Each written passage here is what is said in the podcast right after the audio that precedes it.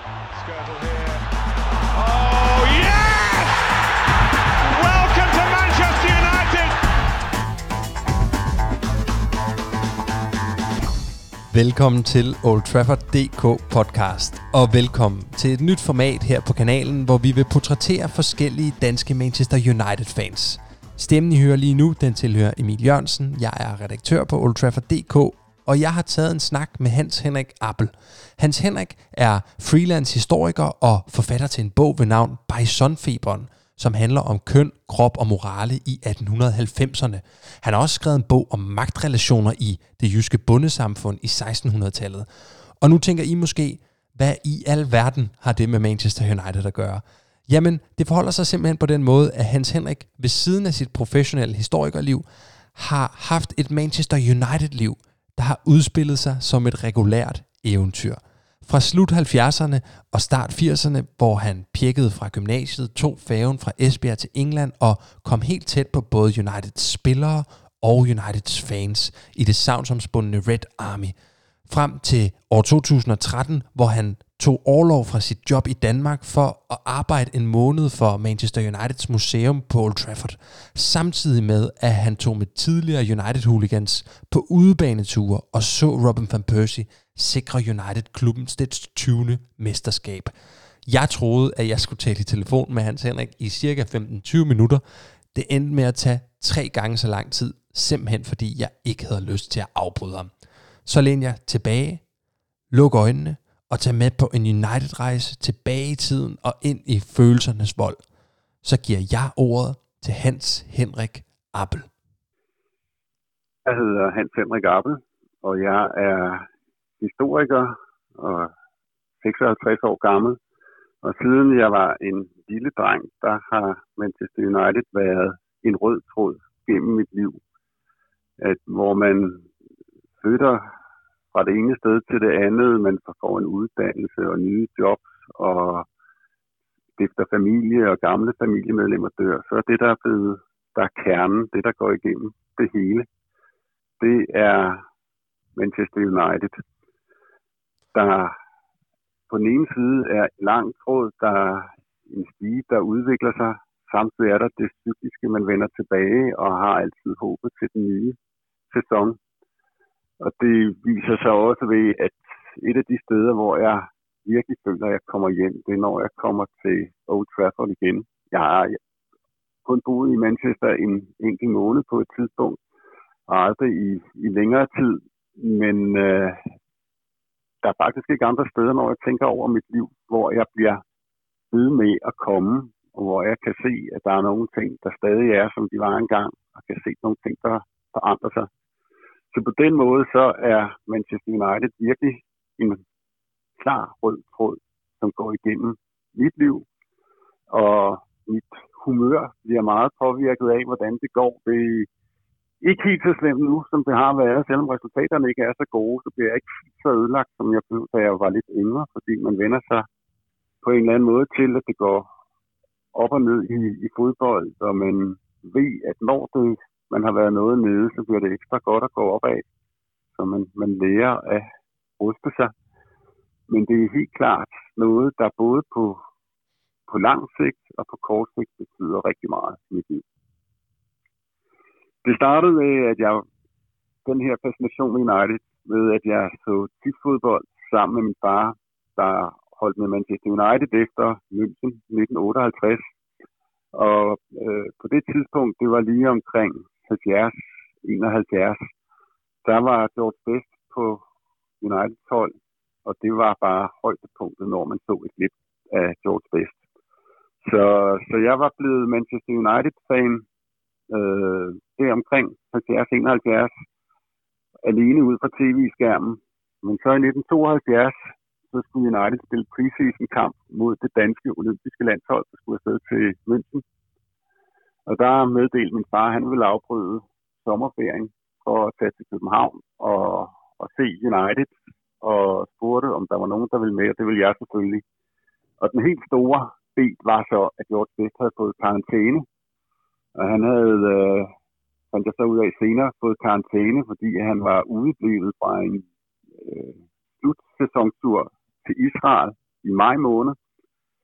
Øh, så det virker umiddelbart ironisk, øh, fordi han bringer en tur med klubben over, så får han øh, karantæne og får ikke lov til at tage med på den næste tur.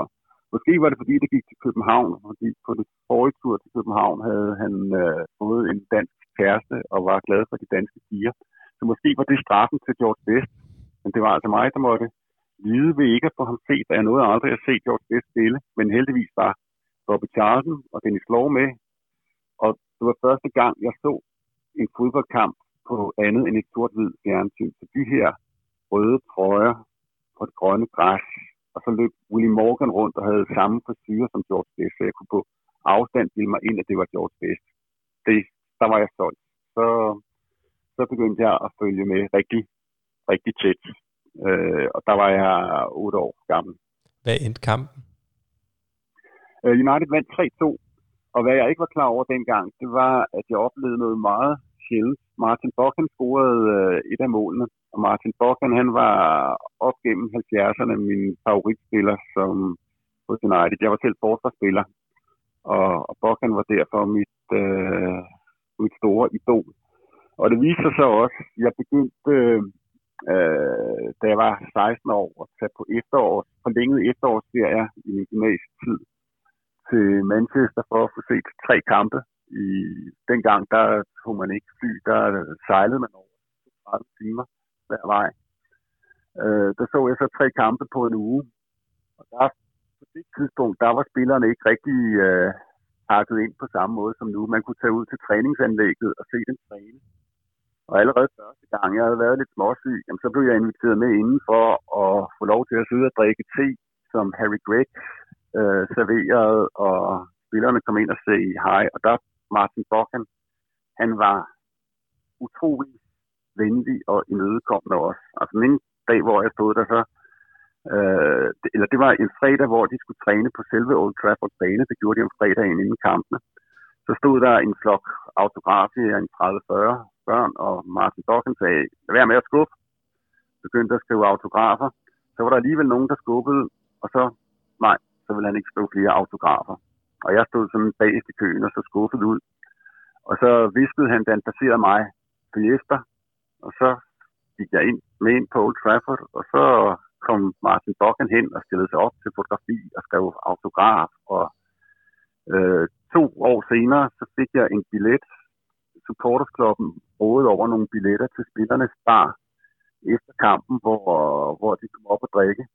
Og der fik jeg en af billetterne, og var sådan noget benovet efter et lokalopgør med City, og kom ind der, hvor der stod en øh, 6-7 spillere. Og der Martin Bokken, der ikke havde spillet med, han havde været skadet.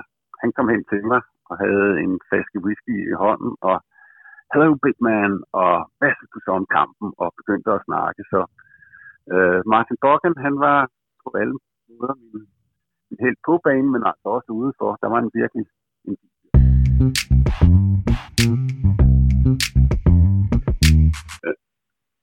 den første, den første gang, jeg så United, var i, øh, i Københavns Idrætspark. Jeg så dem nogle gange i, i øh, Danmark øh, efterfølgende.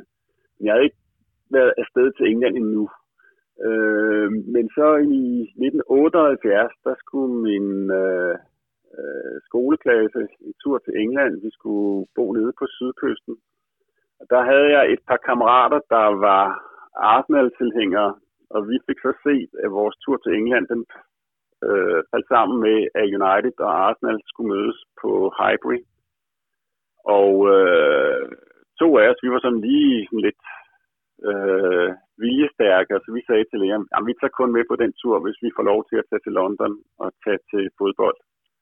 Og så blev det så til, at øh, hele klassen skulle til London og til fodbold, og det var muligt at få billetter dengang. Det kan man undre sig over. Øh, og det, der var for mig det særlige ved den kamp, det var en udekamp med United på det her tidspunkt i 1978. Det havde stadig noget af det, man kalder The Red Army præget. Det, at da United øh, lå i anden division i sæsonen 74-75, det skulle have været den fantastiske sæson at følge United, for der væltede det til med United-tilhængere, og til nogle udkampe, så kom der op til 30.000 United-tilhængere med, der indtog byerne og mere eller mindre plyndrede dem, og hvor man, hvor man kan sige, at hooligan-uvæsenet, det fik virkelig sit rygte dengang og øh, knyttet til, til United, men næsten alle, jeg kender, der er ældre, der oplevede dengang, de siger, at den der sæson 74-75, det var det mest fantastiske med, hvordan det væltede med United-tilhængere, med, der sang og øh, tog til alle kampe. Og det blev ved i gennem 70'erne endnu, den her øh, fankultur, hvor øh, man, man var meget karakteristisk klædt. Mange havde øh, veste fyldt med øh, alle mulige emblemer med United. Det er kun det officielle, men alle mulige andre, der blev syet på. Og man kan så forestille sig, hvordan de her hårde drenge har siddet og syet på deres veste, inden de skulle afsted til kampe. Andre havde øh, inspireret af Clockwork Orange øh, hvide øh, slagterjakker, og så ofte også med United-emblemer på. Og da vi kom der til Highbury i London og stod udenfor, så pludselig så kom United-tilhængerne væltende, og jeg må jo tilstå, at der var flest United eller Arsenal-tilhængere i min klasse, men de blev godt nok chokeret over den her United-flok, der kom, kom væltende øh, meget i, i øjenfaldene. Og inde på stadion var der en øh, virkelig fantastisk og også spændt øh, atmosfære i øh, United-tilhængerne fyldte mere end den ende, de var blevet tildelt. Så mange af dem var kommet ind i Arsenal øh, inden, og pludselig så øh, brød slagsmålene løs, og politiet prøvede at skille United-tilhængerne ud. Så der skete meget både på og, og ude for, for banen, så det var en helt anden verden, når man, som jeg var vant til at gå over i Valby Idrætspark, hvor der stod øh, 2.500 tilskuere, og hvoraf fra fire af dem måske var udebane tilhængere. Altså, jeg blev øh, fascineret af den her øh, fodboldkultur allerede i 1975, da United var i Danmark og blandt andet spillede i, i Hvidovre øh, et øh, preseason kamp. Og der havde de en gruppe tilhængere med, der havde øh, tørklæder om håndleder, havde de her veste på og øh, sang. Og, og det var lige på et tidspunkt, med, hvor jeg var i de tidlige teenageår og var ikke øh, øh, særlig glad for den disco-popkultur, som andre i min klasse og omgangskreds bevægede sig i. Og for mig, der blev det ligesom den der fodboldrelateret ungdomskultur. Det var det, jeg ville øh, prøve. Så det havde jeg ligesom en, ej, tænk hvis man boede i England og kunne være del af det her, at det var sådan, man levede sit ungdomsliv. Øh, ikke at der var nogen slagsmål der i Hvidovre, så det forbandt jeg sådan set ikke så meget med det, men det var mere den her kammeratskabssang, øh, dyrket op omkring fodbold, som for mig stod som det særlige. Jeg har så sidenhen øh, læst øh, hooliganlederen øh, Tony O'Neill, der blev kaldt The Red Army Generals øh, biografi, to bind.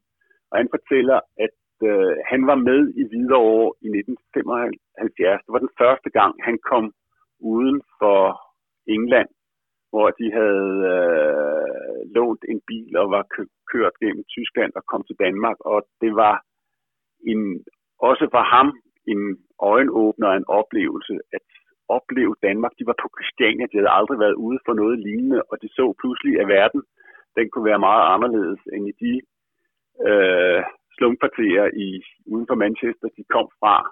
Og, og det, der besluttede han sig til, nu skulle han ud og se verden, og det skulle være, at han skulle følge øh, United alle de steder, de tog hen.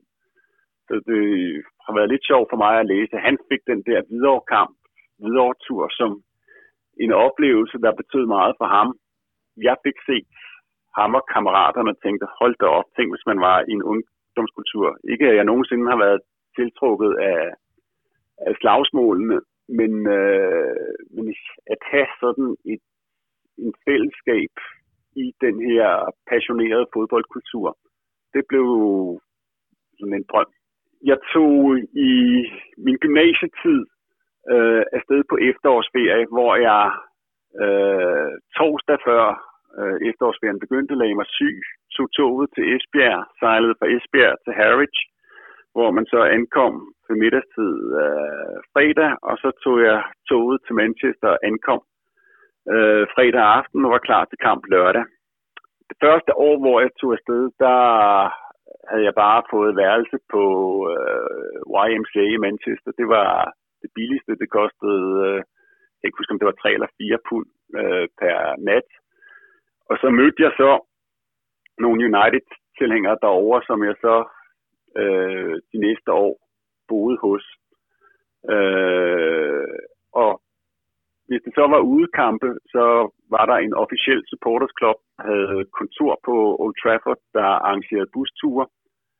Og lederen af den her supporters club, han, ham havde jeg mødt i Danmark i 79, da United var på tur herover.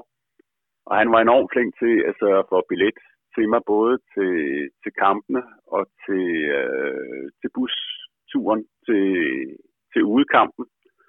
Og han sørgede også for, øh, fordi jeg gerne ville ud og se dem træne, at jeg bare kunne møde op nede på Old Trafford, og så skulle øh, juniorspillerne øh, møde op til træning der.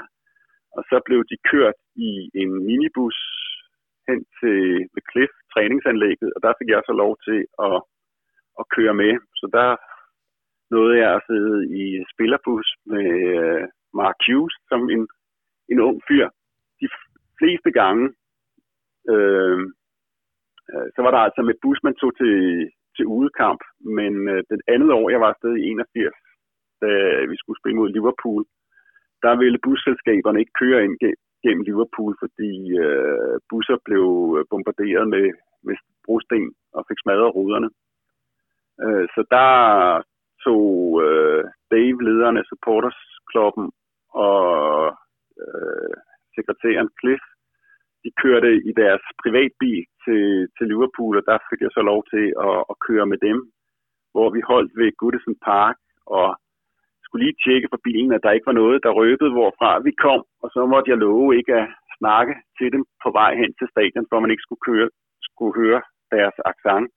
Og så fik vi øh, snedet os ind på Anfield.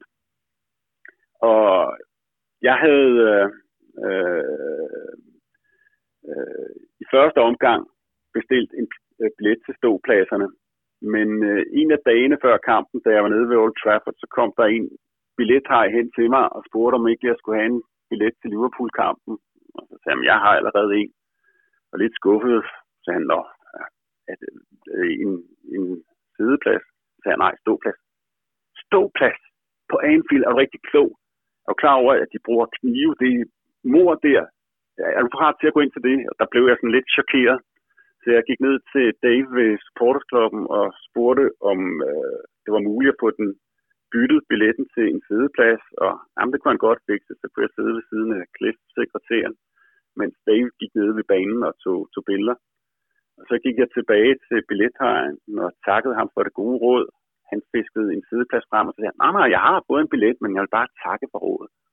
Og han satte et meget surt ansigt op, og siden da, det er 39 år siden, hver gang jeg på Old Trafford, hvis jeg kommer tidligt nok, så står han på hjørnerne den samme billethej og sælger billetter. Øh, men der kørte vi altså i bil. Vi kom på Anfield. United, der lige havde fået købt Brian Robson et par uger før, vandt 2-1. Og efter kampen, så skulle vi så lige have triumfen. Så vi valgte at gå hele vejen ned langs sædetribunen, og så gik vi hen over The Cup øh, hvor der stod nogle Liverpool-tilhængere og græd oven på nederlaget til United og videre ud, mens der var kampe nede ved ståsektionen af, af United-tilhængerne. Så det var sådan en, en af de store oplevelser.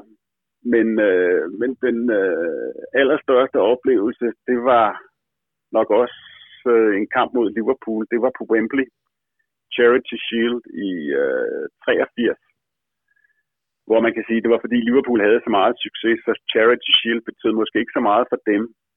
I hvert fald så var de øh, knap 100.000 billetter, der var på Wembley på det tidspunkt, der var langt over to tredjedel United-tilhængere. De neutrale sektioner på midten af banen, det var klart United, og da kampen gik i gang, så måtte politiet skære ned gennem Liverpool-sektionen og skære cirka en femtedel fra, hvor det var United-tilhængere, der var kommet ind.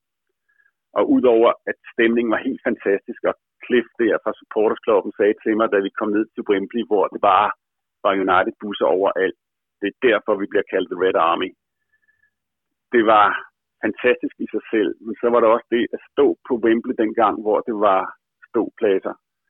Øh, der var meget langt mellem de her cross barriers, der skal stanse tilskuerne, når man vælger, vælter frem. Der var ikke så langt på The Stratford End på Old Trafford. Men der på Wembley var der virkelig langt. Og da United scorede, så blev man suget mindst 10 meter ned, og så tilsvarende op igen. Og øh, jeg stod et sted, hvor øh, en lille time inden kampen, så var der en fyr, der brækkede sig, og hans kammerat, der stod ved siden af, han tog så sin trøje af, det var ikke en United-trøje, var roligt, men han tog sin trøje af og smed den ned ovenpå, så man ikke lige stod og vade i det. Men så begyndte der andre, der skulle tisse og tisse oven i den her klat, der, som jeg vidste var skråt bag ved mig. Og da jeg var blevet suget ned ved Uniteds første mål, og ved at blive suget op igen, så nåede jeg lige at tænke, åh oh, nej, ryger jeg nu ned i den der klat. Så opdagede jeg, at jeg var kommet øh, op to meter på den anden side af den. Men øh, det viser meget godt den her følelse af bare at blive suget af et hav, hvor man ikke kan stride imod, som jo ligger bag de her øh, stadiontragedier, der skete ved, ved Heisel og, og Hillsborough også, som man var bange for. Men at prøve at stå i den der kraft, når der ikke skete noget, det var helt fantastisk. Og hvordan cementen på Wembley rystede under de her cirka 60.000 United-tilhængere, der var, der var på øh, tryk dengang. Det var, det var nok den største oplevelse, jeg har haft. Hans Henrik, var du på de her ture alene fra Danmark? Øh, jeg tog alene afsted på øh, alle ture i, i 80'erne øh, fra Danmark. Øh, boede privat hos dem. Øh, jeg mødte de venner, jeg, jeg havde, men faktisk var der også mange af dem, jeg begyndte at miste kontakten til, fordi den kontakt, man havde dengang, inden øh, man kom på sociale medier, det var jo, at man skrev breve, hvor det tog øh, en uge den ene vej og en uge den anden vej. Øh, og der var blandt andet en, øh, jeg havde boet hos i øh, et, et par omgange. Jeg havde mødt derovre en dreng, der var øh, seks år yngre end mig, som jeg havde snakket med min kamp, og ah, kom hjem, og han var meget benovet over at få sådan en stor dreng fra Danmark til at bo, og familien tog fint imod mig. Men der mistede jeg kontakten med, jeg havde ikke haft kontakt med ham i øh, 35 år. Og så her for en tre år siden, så fandt han mig på Facebook, øh, og øh, han havde virkelig ønsket at vise mig, at i 1985 julenummeret af Shoot, hvor Uniteds anfører Brian Robson skrev, der var billedet på midtersiden, det var Brian Robson, der stod og skrev autografer til Dale, som han hed, og mig. Og det havde han aldrig fået vist mig. Jeg havde ikke vidst, det var der. Øh, så da jeg fik det her, så skrev jeg over til, til klubben, fordi jeg sådan, øh, ikke at jeg, jeg kendte dem, men jeg vidste godt, hvem der stod for markedsføring og spurgte, om det her var en historie for, for dem. Øh, og jeg fortalte, at han havde gerne vil vise mig det her billede med Brian Robson, og han havde genkendt mig, fordi jeg på min Facebook-side havde et billede, hvor jeg stod med Lumakai øh, i, i 79. Og øh, det synes klubben også var en god historie, så de arrangerede, at vi skulle mødes inde på stadion, og vi måtte ikke mødes før. Og så var overraskelsen selvfølgelig, at de havde fået fat i Lumakai og Brian Robson, der så også var med til reunion. Og de havde så øh, en af deres tv-folk med til at filme det, og vi havde øh, tv-holdet med i hele, da vi gik ned til øh, Lumakai øh, fish and chips og spise fish and chips og, øh, og rundt inden. Men øh, så gik der ged i det, at hun øh, stoppede øh, hende, der havde samlet materiale sammen. Hun forlod pludselig klubben. Jeg fandt ud af, at hun var i virkeligheden City-tilhænger, og øh, fik ikke lavet materialet færdigt, og den næste, der overtog, havde ikke kunne ligge lige overskue det. Så det blev aldrig vist, men vi fik i hvert fald en genforening efter 35 år sammen med Brian Robson og, og Lou Kai. Og så kom Arthur Albertson og Mickey Thomas også til, fordi de var nysgerrige og øh, snakkede om preseason ture til, til Danmark, de havde været på. Så det var, det var en fornøjelig dag.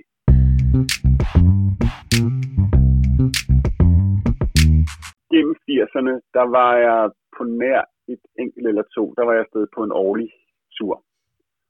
Øh, så begyndte der at, at komme nogle år imellem, da vi kom op i 90'erne. Min livssituation situation ændrede sig i forhold til øh, arbejde og familie, plus at man pludselig kunne se så mange kampe i fjernsynet, hvor i, i 80'erne, der var det jo stadig sådan, at der var nogle sæsoner, hvor man kun kunne se tre kampe på tv, eller fire kampe måske, så det var også en måde at, at følge med på. Så der begyndte at gå nogle år imellem, og det begyndte også at blive svært, eller i hvert fald sværere at få billetter. Øh, men øh, jeg benyttede mig øh, i 90'erne, i, i 94, at Tipsbladet, de øh, øh, lavede nogle pakker, hvor man øh, fik hotel og øh, nogle gange fly begyndte, begyndte at komme ind på det her tidspunkt som alternativ til at sejle. Øh, og der tog jeg i 94 udvidet en tipsbladet tur, hvor United, mens jeg var afsted, øh, sikrede sig mesterskabet. Og da jeg så lige var kommet hjem til øh, Danmark, så så jeg i øh, tipsbladet, at øh, de havde en præmie fra en øh, konkurrence til, til over. Den var ikke blevet afhentet, og det var en tur til FA Cup-finalen, hvor United skulle spilles mod Chelsea, havde chance, chance for at vinde the double for, for første gang. Og øh, man kunne ringe ind fra klokken 9 fredag morgen øh, og sige, at man gerne ville deltage i lodtrækningen til det her. Jeg havde abonnement på tidsbladet, så jeg fik det allerede torsdag. Så jeg ringede ind fra klokken 7 om morgenen, og da jeg kom igennem første gang, så fortalte jeg, at jeg lige var kommet hjem fra en af deres ture, og jeg måtte simpelthen afsted igen og vinde den her. Og øh, det var noteret, og da den var lidt over 9, hvor jeg havde sagt, at man skulle ringe ind, så ringede de til mig og sagde, bare roligt, du har fået. Jeg skulle betale, øh, da det jo ikke længere var en, en præmie, men øh, jeg havde så vundet retten til at købe den. Så der tog jeg med en tipsbladet tur over til FA Cup-finalen og fik den med. Men det er den eneste øh, sådan pakketur, jeg købte på den måde. Så øh, i første omgang, så var jeg meget modstander af at blive medlem i United selv, fordi øh, jeg havde et tæt forhold til dem, der var i supportersklubben, og den blev kapret af klubben, da den øh, ville lave sit eget medlems ville leve op til Margaret Thatchers ønske om, at klubberne skulle sørge for, at det kun var medlemmer, der kunne komme ind til kampene, og man samtidig så, at man kunne tjene penge på det her medlemskab. Så fra supportersklubben, det blev øh, virkelig noget tilhængerbåret, så blev det sådan lidt kommersielt sideprodukt for klubben, og den måde, de gamle folk fra supportersklubben blev behandlet på, var ikke særlig pænt. Så det var noget i solidaritet med dem, så strittede jeg imod at blive medlem, indtil jeg kunne se, nu kunne jeg ikke få billetter til, til kampe mere, og det var for dyrt at købe sådan nogle pakker. Så bed jeg i det sure æble og vælte mig ind, og det, jeg er så stadig medlem af, øh, af United derovre, så jeg kan søge øh, øh, billetter gennem klubben og, og købe dem til face value. I øh, 2012, hvor jeg var sådan lidt træt af mit arbejde, der var der en af mine kontakter i Manchester, der sagde, jeg tror lige, jeg har det rette for dig. Der skulle holdes en konference om fodboldmuseer i Manchester. Og jeg arbejdede i museumbranchen, så jeg meldte mig på, og der var hele tre museumsinspektører fra United med. Og dem var jeg så ude og, og drikke med. Og øh, øh, der hørte jeg forsigtigt, at det kunne være, at, at jeg kunne, kunne komme og, og hjælpe lidt med dem og lære lidt om, hvordan de drev museet, og det var de ikke afvisende overfor. Og så fik jeg kørt i stilling. Jeg tog en måneds overlov fra mit arbejde. Det var min 50-års fødselsdagsgave til mig selv. At øh, jeg tog en overlov en måned, og så fik jeg arrangeret, at jeg kunne arbejde som frivillig i museet. Fik øh, indkvarteret mig hos en museumsperson i Manchester privat øh, i Chorlton, god afstand fra Old, Old Trafford. Og så havde jeg den bedste måned i mit liv, hvor jeg gik på arbejde hver dag ned til Old Trafford og lavede et projekt, hvor jeg i klubbens øh, museets arkiver skulle finde materiale om spilleres forhold i tidligere 10 år, i konkret i 50'erne, 60'erne og 70'erne, hvordan de boede, hvordan deres lønninger var, øh, hvordan karriereforløb var med mere.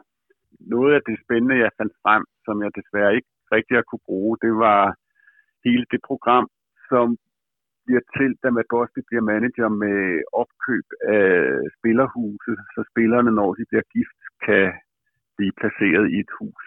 Øh, og hvordan man starter med den der socialdemokratiske øh, model for arbejdere lige efter krigen, og nu skal vores arbejdere have det godt, og hvordan de vokser op og bliver stjerner, og øh, der kommer større og større krav til husene, og de skal længere og længere ud i fine kvarterer, indtil spillerne selv begynder at købe op, fordi de har penge, de skal investere i det, og konkurrence imellem det. Og jeg synes jo, der var utrolig meget, der var spændende øh, til at, at skrive om det, men på museet, der var de sådan lidt nervøse, fordi øh, de er enormt bange for, at der pludselig er nogle øh, spillere, der vil gå ud og sige, hov, jeg vil ikke have det her ud af mig. Så de var sådan helt, jeg havde øh, tegnet, på, tegnet ind på et kort alle de steder, der var spillerhuse i Manchester, hvordan det bevægede sig ud til de rigere kvarterer, og hvem der boede, der var når, og øh, øh, spillere, der ville have et hus, der skulle være mindst lige så stort som andre stjerners hus. Ikke? Men det turde de ikke have, at vi rørte ved. De var bange for, at der ville komme for meget ballade. Men der har jeg jo så, synes jeg selv, en fantastisk historie. Så jeg havde en måned, hvor jeg gik på arbejde på Old Trafford og, og spiste i øh, en af de store suiter, hvor der er kantine for personalet til, til daglig. Jeg gik til, jeg var inde og se Uniteds kampe i den måned, hvor jeg tog på bustur med nogle af de hårde drenge til udekampene. Men i løbet af den måned, der øh, vandt United så det forløbig sidste mesterskab, og i hvert fald det sidste øh, mesterskab under, under Ferguson. Og øh, dagen efter mesterskabet blev sikret med 3-0 sejren mod Aston Villa, der havde jeg fået arrangeret et interview med David Gill, der var klubbens direktør på det tidspunkt. Det var inden Woodward kom til. Og, og havde fornøjelsen af at sidde og lave interview dagen efter mesterskabet var, var sikret. Så det var en, ja nu nævnte jeg før, at øh, det var at være på Wembley med The Red Army i, i 83, der nok var den største oplevelse, sådan en koncentreret indkampsoplevelse. Men den her måned, øh, jeg var i Manchester, jeg fik set i alt 10 af kampene i, i mesterskabssæsonen. Det var, det var nok det bedste, jeg har, har gjort og står som det, det allerstørste. Kan du sige lidt mere om de hårde drenge, du var på udbanetur med, hvem de var? Ja, øh, jeg havde, øh, da jeg planlagde øh, mit ophold i det her månedsophold i Manchester, der var jeg øh, nogle ture i Manchester inden, og øh, på en af de ture, jeg var afsted, jamen, der skulle United spille på udebane mod Tottenham. Der købte jeg så øh, en sort børsbillet til udekampen. Og der kom jeg til at sidde øh, nogle få pladser fra den øh, tidligere hooliganleder Tony O'Neill, som jeg øh, Veste havde et rejsebyrå, der han er udelukket fra Old Trafford, men øh, han havde et rejsebyrå, der arrangerede ture til udekampe. Og jeg tænkte, nu arbejder jeg inde i klubben og, og skal øh, ind på VIP-billet, men hvis jeg ligesom skal rundt om det hele i klubben, så skal jeg også se den, den anden side, som klubben ikke bryder sig om. Så jeg skrev til øh, Tony O'Neills øh, bureau og spurgte, om jeg kunne få billet på bus til udekamp mod Stoke og West Ham, og øh, fik svar fra hans kone, at det kunne jeg godt. Jeg skulle bare sørge for at have betalt øh, nogle dage inden på deres kontor, der på det tidspunkt øh, lå lige over øh, en af grillbarerne op på hjørnet af Chester Road. Og øh, der fik jeg så foretrædet for øh, den berygtede Tony øh, O'Neill, som på mange måder var meget venlig og meget overstrømmende.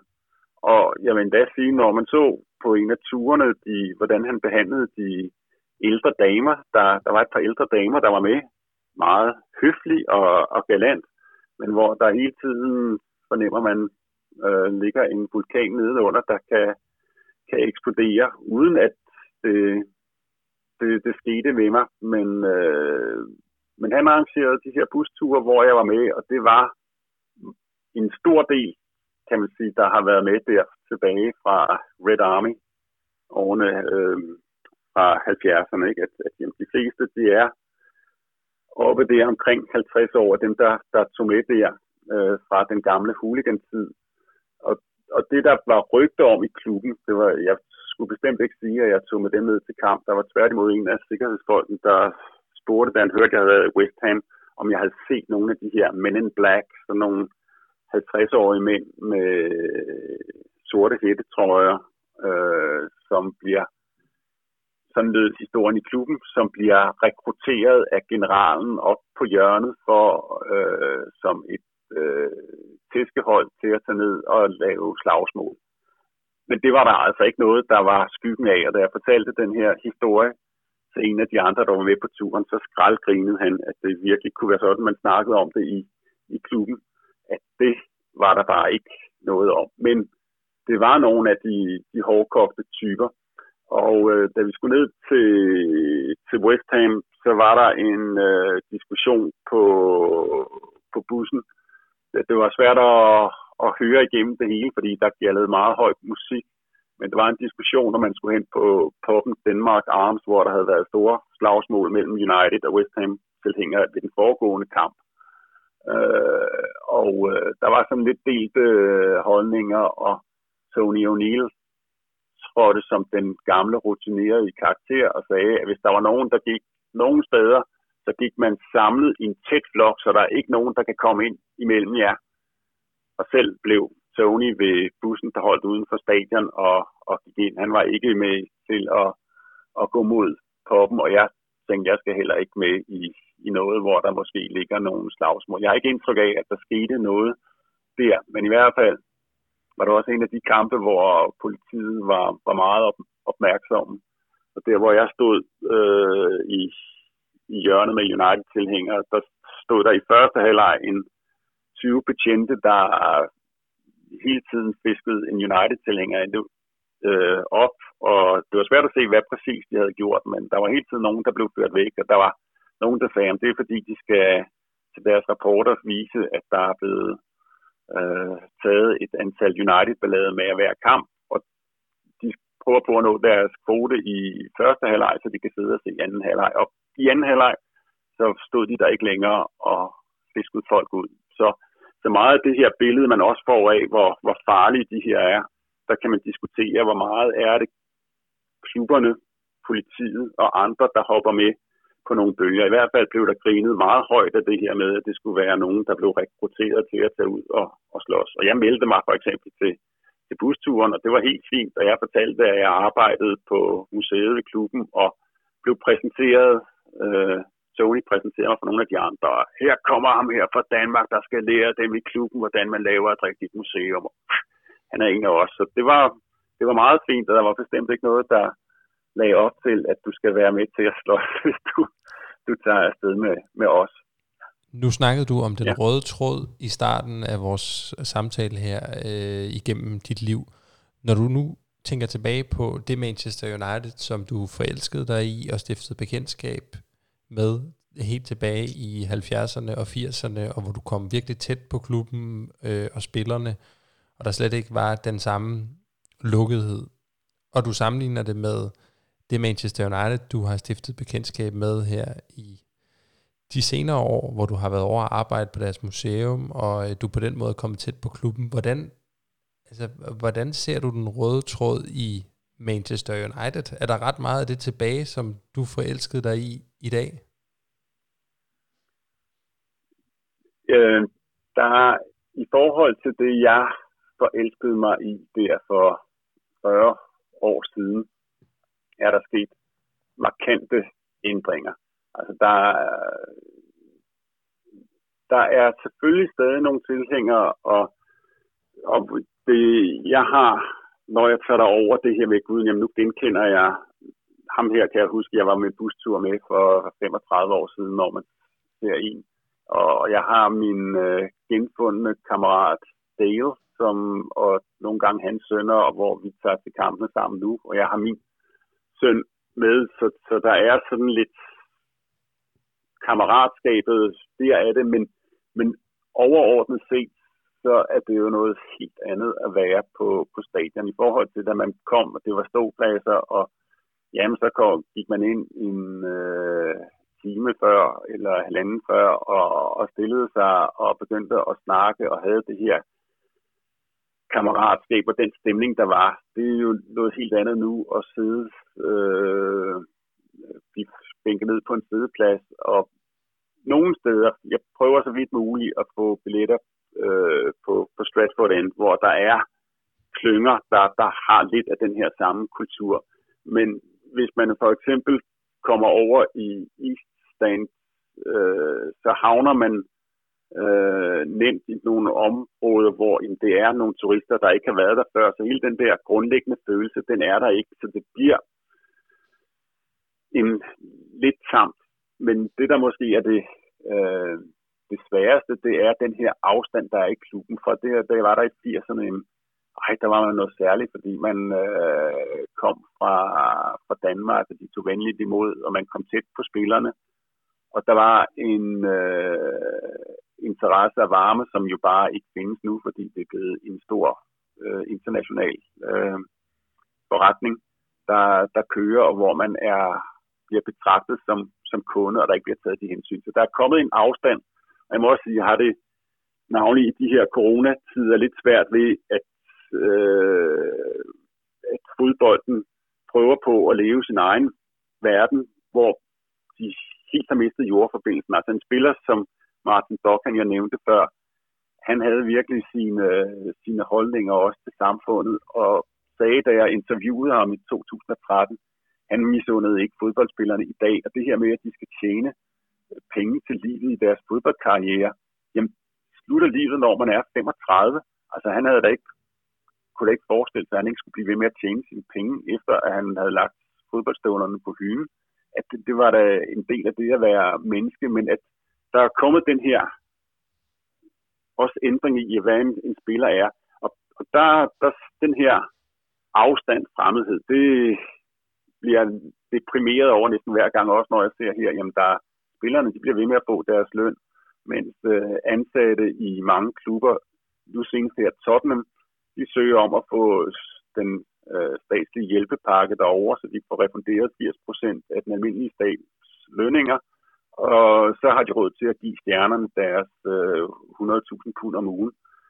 Hvor, jamen, hvor hænger det sammen med, med samfundet? Og, og det er der også mange øh, almindelige tilhængere derovre, der siger, at det, det er ved at blive for virkelighedsfjernt, og det kan jeg også følge meget.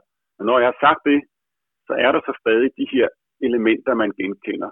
For mig, der er det, at vejen til Old Trafford, jamen den ligner på mange punkter selv hinanden, selv, eller sig selv fra den gang, jeg kom første gang.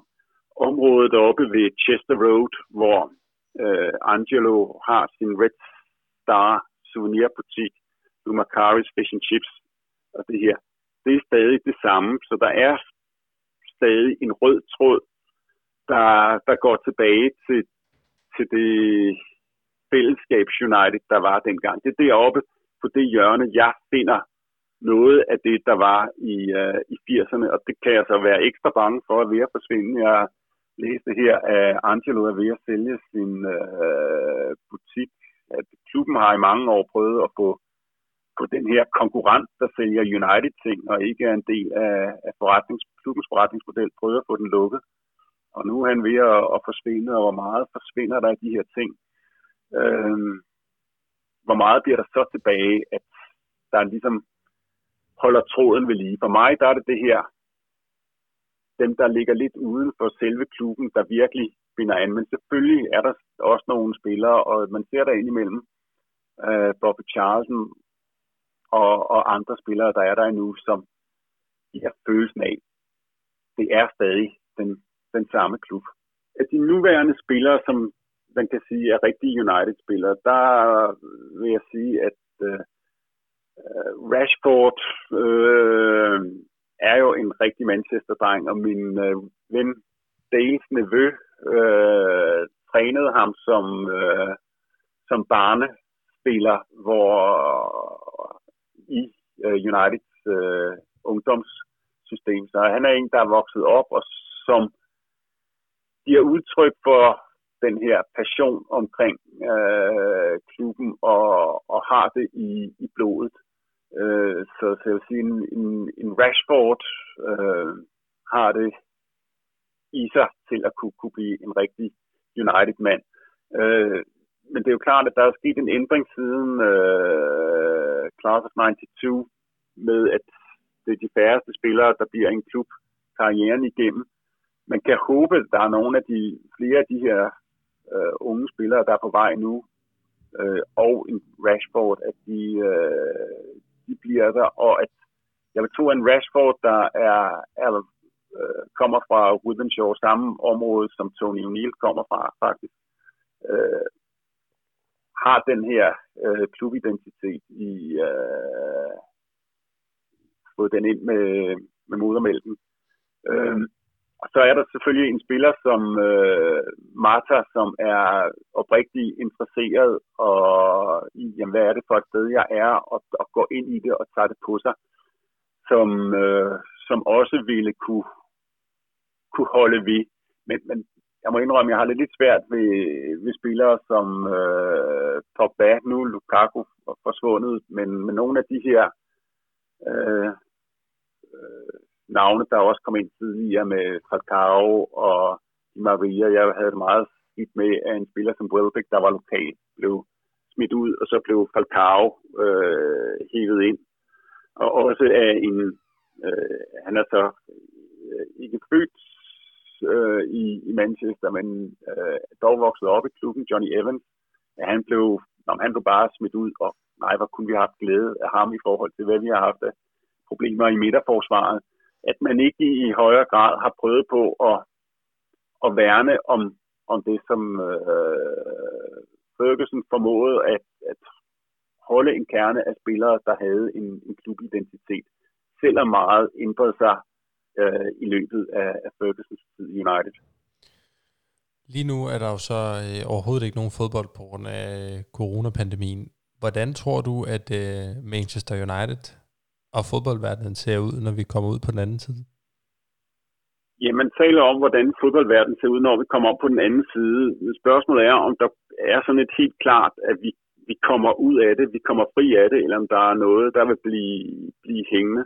Altså, hvor, hvor, hvor, hvor skal vi hen, før man øh, igen er, er så fri af den her smittefare, så man vil lukke 75.000 ind ved et stadion. Jeg så lige her forleden igen øh, billederne fra, da øh, McTominay taget fra tilskuerpladserne, da McTominay scorede det andet mål mod City, og hvordan folk øh, omfavner hinanden og kaster sig rundt og vælter, og man tænker, det er en anden verden end coronaens verden, det her.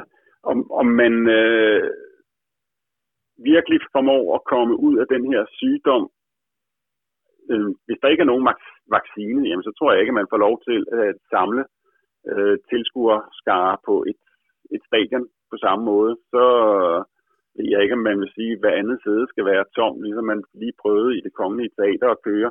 Om, og kan man så håndhæve det? Det vil man ikke kunne på The Stratford End. Der vil man stille sig sammen og synge. Så hvornår vil man igen få stadions, øh, hvor man kan samle folk på samme måde? Det er når man siger, at nu er der en vaccine, som alle har fået. Det tror jeg har lidt længere udsigter, så det bliver ikke lige starten af, af næste sæson, man er, er klar.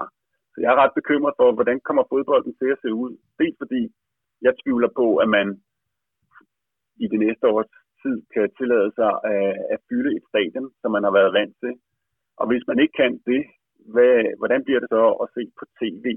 Altså jeg må tilstå, at, at den her sidste kamp i, i Østrig, det var nogle flotte mål, men det er en lidt død fornemmelse at sidde og se øh, fodbold, hvor det lyder som en almindelig træningsstation. Og vil tv-selskaberne blive ved med at hælde penge, så store penge i et produkt, hvor den der nerve, der går af, den her bygge op til det, som var med til at skabe rivalisering i, i 80'erne, kan man virkelig sidde og hype en kamp, og så lyder det som om, at det er en almindelig træningsstation. Det er ikke et så godt tv-produkt, så jeg tror, det vil gå ud over, hvad klubberne får fra tv-selskaberne. Det vil gå ud over, hvad de får fra sponsorer, ud over at sponsorerne også vil være hårdt økonomisk ramt af krisen, og vil se, hvor kan de spare penge. Så jeg tror, at fodbolden får et kæmpe losing, som man ikke rigtig er, er klar over. Udover, hvornår kan man begynde at spille europæiske turneringer, hvor man tager fra land til land med spillere, der så skal møde øh, klubber fra andre dele af ens eget land bagefter, uden at sætte dem i karantæne. Det skal være, når det her er fuldstændig under kontrol, og det tror jeg ikke sker, øh, øh, før vaccinen er der, og der siger de fleste, at det er om et år. Så hvis også de europæiske turneringer ryger, hvad sker der så næste sæson, hvis spillerne stadig skal have øh, flere hundredtusind pund om, om øh, ugen? Så jeg er meget øh, nervøs for, hvordan det sker navnlig i en klub, hvad der sker navnlig i en klub som United, hvor Glazers har en helt klar kommersiel vinkel på, hvordan klubben skal, skal drives. Og vi ikke blive overrasket, hvis øh, det her det får nogle meget, meget alvorlige langsigtede øh, følger for, hvordan United ser ud som klub, og hvordan fodbold i det hele taget ser ud. Håber du også, at det øh, kommer til at koste Liverpool mesterskabet? Det må jeg jo så tilstå, at det gør jeg. der, øh, jeg har set billeder af det her United-banner, hvor der står Manchester United 20, COVID-19, Liverpool 18. Øh, og, og det, det er sådan den eneste formidlende omstændighed i de her foruroligende tider, hvis, øh, hvis øh, vi kan holde øh, en afstand ned til, til Liverpool. Hans Henrik, tusind tak for din tid. Jeg øh, beklager, at det tog tre gange så lang tid, som jeg havde varslet, men øh, jeg havde simpelthen ikke lyst til at afbryde dig, så øh, Nej. jeg håber, det er okay. Det er helt okay. Fantastisk. Hvad hedder det? Jeg, jeg klipper